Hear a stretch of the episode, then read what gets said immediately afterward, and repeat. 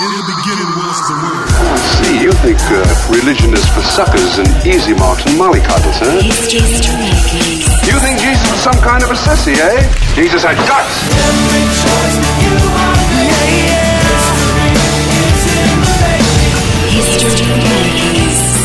Hi, and welcome to History Makers. I'm Matt Prater.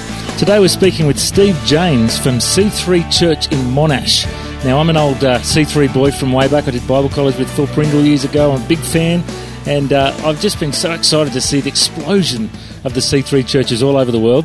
Steve uh, oversees a bunch of churches down here in Canberra, and we're going to have a chat with Steve and just find out a little bit about his history before we talk about uh, what's happening here in Canberra. Now, Steve, uh, you're a Perth boy. Tell us about your upbringing. Well, actually born in Melbourne, but raised in Perth. Moved there about 10 and uh, stayed there till I was uh, 26. So most of my formative years were in Perth, yeah.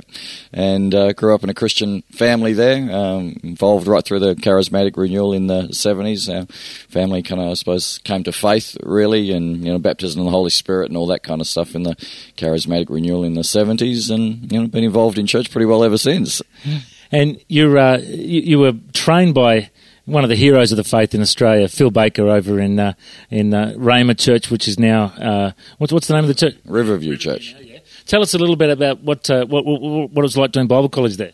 Okay, well, yeah, I felt the call of God to Bible school in uh, 1987 and then did two years full time at what was Rhema Bible Training Centre back then, 88, 89, under both Brian and then Phil Baker in uh, in 89. And oh, look, it was a fantastic uh, place to uh, learn about the Word of God and the call of God on your life, and uh, one of the fastest growing churches, you know, in Australia at that time, and you know, of course, still Riverview, one of the great churches in our country. So it was, you know, Phil Baker was a sensational guy, and uh, still is, obviously, and um, yeah, so put a, a, whole lot into us about uh, about the church and and what God wants to do in our communities. So. Now, uh, C3 is the movement as it's known today. It used to be Christian City Churches. Tell us how you got involved with Christian City Churches and why the move to Monash. Okay, well, it's, it's interesting. Is I got two significant Phils in my life. Phil, uh, Phil Baker originally, and then uh, after Bible school, we felt the call of God to uh, to Canberra, and so we packed up our kind of family, our four kids and dog, and travelled across the country and uh, arrived in Canberra in 1990. And pretty soon after that, a couple of years after being here and being involved in kind of church work here, we got hooked up with Christian City Church, and uh, the rest is history, so to speak. And we got an opportunity to. Um, pastor of Christian City Church here in 1994, came on an assistant role, and then in 1995 took on the senior role of a, uh, a small work here, and been here ever since. Now, C3 churches are certainly on the cutting edge. They're contemporary, they're modern, uh, very evangelistic. Tell us a bit about the DNA of your church here in Canberra. What's the what's the main focus uh, of, of your outreach here? Oh, look, the you know the main focus out at True North as a as a movement of churches is to reach lost people, and uh, so you said you know cutting edge. You know we try and be contemporary in, in message and style, uh, but you know still Bible, uh, but put it in a modern package that actually uh, helps people connect with that message in uh, and in a way that's relevant to their everyday lives. So, look, our True North is reaching people for Christ, and uh, and and right across the demographics. Obviously, have a you know, pretty strong youth focus. Um, lots of uh, kind of great programs and things that we're doing for youth. Running a fantastic um, youth thing at our church at the moment, and almost 200 kids turning up uh, every couple of weeks for what we call our Encounter Youth Service, and, and heaps of them coming to Christ, which is absolutely fantastic.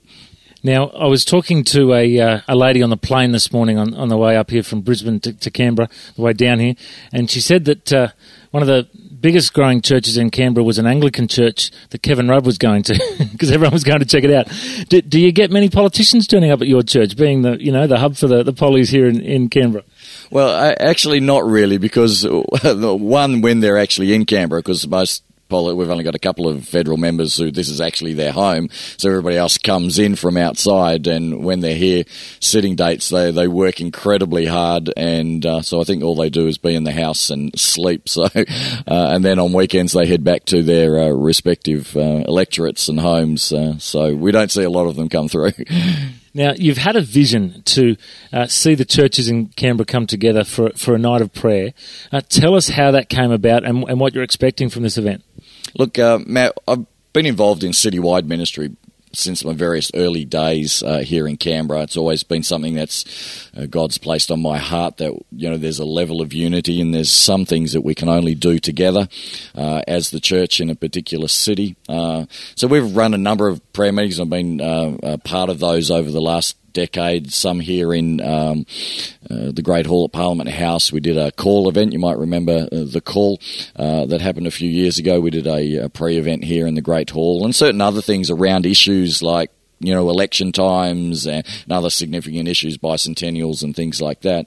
Um, but a couple of years ago, I, you know, I felt the Lord impress upon me that it was would be good to have a national prayer meeting and did a bit of research and there'd really been nothing since federation on a consistent regular annual basis where the church as the body of Christ gathered together uh, in our you know place of government to actually pray for our nation. So out of it was kind of a vision like that and, and having been around the city for quite a number of years and and having a good relationship uh, across the board here I kind of floated the idea a couple of years ago, and it's been gathering momentum slowly ever since, and culminating tonight in what we hope is the inaugural, what we're calling Australia Praise event. And uh, we've had right across the board kind of buy in from you know, Anglicans and Catholics and Church of Christ and Salvation Army and representatives of each of those uh, denominations will be here tonight, as well as the kind of Pentecostal streams as uh, as well. So that's very very exciting. And uh, my you know my long term vision is that you know this is an event that happens every year here, but that similar events, you know, coincidental to this one on the same night spring up in town halls and uh, in churches, in cities and towns all across Australia. And on this night, every kind of year, there's Christians around the nation praying for our nation and its leaders. Now, it's no coincidence that um, uh, this night coincides with the National Day of Thanksgiving celebrations. How important do you think is being a nation that gives thanksgiving to God. Tell us uh, how that ties in with the prayer meeting tonight. Okay, look, it's a good question. It, we were looking for a night, and uh, it seemed a natural connection, although there's no official connection between the organisers of the National Day of Thanksgiving and this event, kind of per se. It just seemed to us that there was a, a natural spiritual connection, you know, that in the midst of giving thanks, well, the best way to do that is in prayer, isn't it? uh, so there's kind of that loose uh, connection, uh, and of course, it's a big part of, of how we pray is, you know, let's be really, we want to be really positive in, in our prayer agenda. We don't want to be reactionary to uh, and issues based or uh, or even kind of faddish in the way that we pray. So we've tried to be uh, kind of very scripturally based in terms of what do the scriptures tell us to pray about. Uh, you know, of course, it says things like you know give thanks, you know, pray for your leaders, those in authority over you, and we want to keep that as a very strong uh, agenda. And I think the other really important thing uh, for us is that we do this on a consistent basis over a long period of time. Um, we're good at doing ad hoc events, and you know maybe that's kind of Pentecostals. We we're good at doing you know ad hoc events and, and thinking that things are going to change, you know, because we pray once. But I think there's something significant about doing something over a concerted, sustained period of time, uh, just knowing that that's a good thing to do. And if we're called to pray, then we should uh, we should do it, and we should commit to the long term. And that's where I'm coming from uh, in this event. Is let's commit to this for a long kind of period of time. Let's gather and create a level of unity that's you know formed on our love for Jesus. I think you know right across the denominations we can agree on that thing. We all love Jesus, don't we?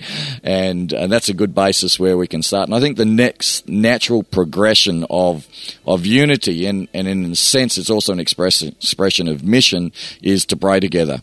Uh, so we can start there. I think that you know we've we can set a good foundation for the future generations of you know of actually winning back this this country for Christ. You know, we say we're a Christian nation, but the reality is only 8% of Australians go to church. So I think we we've actually got to start to win back our nation to Christ, uh, and and hopefully this plays a small part in, in doing that for the future. Now, Steve, there might be people listening that are thinking, you know what, this is great. This guy's got a passion. This is exciting. All these churches getting together. Uh, there might be people thinking, you know, but I actually don't pray myself uh, I don't know if I have a relationship with God. W- would you speak to those listeners and talk to them about how they would begin a relationship with God. Would you, would you just coach them through that? Yeah, sure.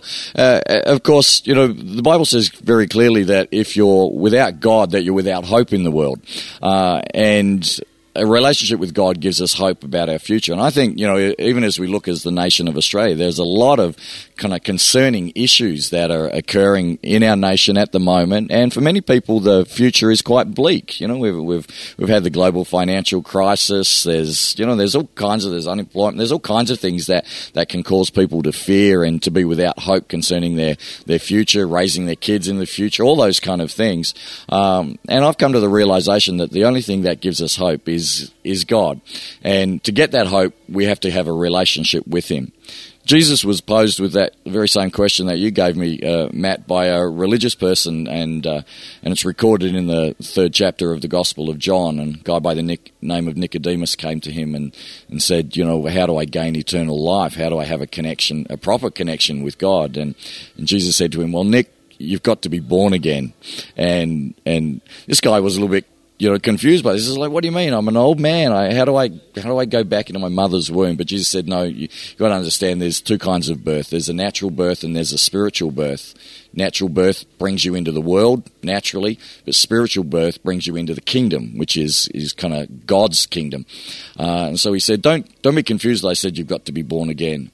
And then it's unpacked other places in Scripture where, where Jesus said, anybody who calls upon my name will be saved or can be born again. So to get that spiritual birth into the kingdom, one simply has to call upon the name of Jesus, believe that he died for them, that he kind of died for their sins, and accept that work for them personally because it's a personal relationship. Not about religion, but it's about relationship with God through Jesus Christ. And and you know, uh, and I'd say to anybody who's in that kind of situation, find a local church and uh, go to that local church and say, "Hey, I want to enter the kingdom of heaven." There'll be somebody there who will help you, and then get plugged into that local church, and you'll find that a result of a relationship with God outworked in a community of faith brings great hope and peace into your life.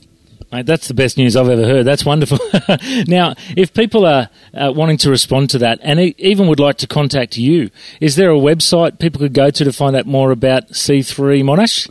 Well, there is. there's a website called uh, that we have, uh, which is uh, www.c3monash.org.au, and uh, there'll be a website coming for this event, which is you know really what I'm about. Not really wanting to promote our church too much in uh, as a part of this event. that's we've got the domain name and it'll be up in a couple of months, which is www.australiapraise.org. And there'll be information on that as well, I'm sure, about how people can, can make a connection with God, uh, which is, you know, the very best thing that you can do for your life. Fantastic, mate. Well, I've been so inspired uh, to hear your story about uh, how you know all the churches are gathering together, and you know I, I think the world has a perception that churches don't get on that there's all these divided walls between churches, and this is certainly breaking those dividing walls uh, with all the churches uh, coming together. Uh, tell me, I'm just curious. Uh, we've got a little bit more time. Have you been getting uh, much media coverage? Is the media talking much about this in, in Canberra? Is it something that uh, you, you have a passion for to see the media talking about what's happening in the church? well, at the moment, the answer would be no. So we've probably gone quite the opposite way. is just say, look, you know, we don't need to make a big fanfare. I think there's probably a little bit of a scriptural precedent about that as well. It's like, you know, when you pray, don't stand on the street corners and make a big issue about it, Jesus said, but, you know, just kind of pray in quiet and, and don't make a big fanfare uh, about it because at the end of the day, prayer is about us communicating with God, not telling everybody that we're communicating with God. So I suppose we've taken a little bit of that attitude about it is that, you know, and I think what you said is that the perception is in the community that maybe there are kind of walls of division and that, that unity is a fragile thing. And, and there's probably a sense of reality about that that we need to recognize. And, you know, I'm a great believer in don't despise the day of small beginnings. So, so our attitude's really been let's start small, let's start local, let's not make you know, opportunities for people to find differences. Let's just kind of gather around something wonderful, like we all love Jesus, and He saved us, so we can agree upon uh, on that, and you know, and that He's called us to praise. So, so we haven't really done a great big media thing at all. We've just talked amongst the churches, and we really haven't even gone, you know, national too much at this stage. Even though people like you, Matt, have have heard about it in Queensland and come down. There was uh, another pastor that's come across from Western Australia, got some emails from some people in Cairns today who'd heard about it. So that's kind of pretty exciting that even though we haven't intentionally got it out there, it's getting getting out there, and uh, and that augurs well for the future, I think. And and you know, I, I, would hope to see that maybe you know next year at this time, where there's not just the Canberra event, but maybe there's an event in three or four other kind of key locations around the city, and then the year after that, there's twenty or thirty, and you know, maybe in five, ten years' time, there's you know, literally thousands of these happening right around you know the nation on the same night. I get really excited just talking about and thinking about that, you know, uh, and how cool would that be? That you know, there's literally tens of thousands of Christians on one night a year that are praying for our nation, its leaders its future, its destiny. I think the other thing that's really kind of cool, Matt, is is you know there's been a whole lot of prophetic words about Australia. You know, I was doing a bit of research today. Uh, that Smith Wigglesworth has actually kind of prophesied many kind of years ago when he was here in Australia. I think it was in the 1920s uh, that the last great move of God would come out of Australia. And and look, I, I'm not saying that this event is catalytic to that in any sense. You know, that would be just ridiculous. But but you know, if we if we start doing something that, that has a a role in bringing about the purposes of God, then I think that we're doing a, a, really good thing. And you know, this is a good thing. And I, you know, the other really important thing is I've been involved in, you know, kind of ecumenical stuff over the years, and and oftentimes like you rightly said, it's really hard work. But this has been the easiest thing to pull together. It's been the easiest I've ever experienced. In you know, I've just put a vision to, to guys and they've just gone, hey, this is fantastic, we're in, you know, and uh, uh, without any kind of arguments. And I think that says something about the where the church is at, that we actually need to do something for the future. And, and hopefully this is just one of the many pieces of a puzzle that'll come together through many great, you know, kind of people right around this nation in churches and, and Christian groups all over the place. And those puzzles coming together we'll see, you know, God moving in our nation in a new and fresh way. Well, it sounds like history's in the making. I'm so excited. And uh, once again, what's the, the website, Australia Praise? It's www.australiapraise.org, and uh, that'll be online in you know a couple of months' time. So check it out. Thank you so much, mate. God bless. Thanks, Matt. If you'd like to download this interview, just go to www.historymakersradio.com. And also, you can make a donation if you'd like. I'm Matt Prater. Have a great week. History Makers.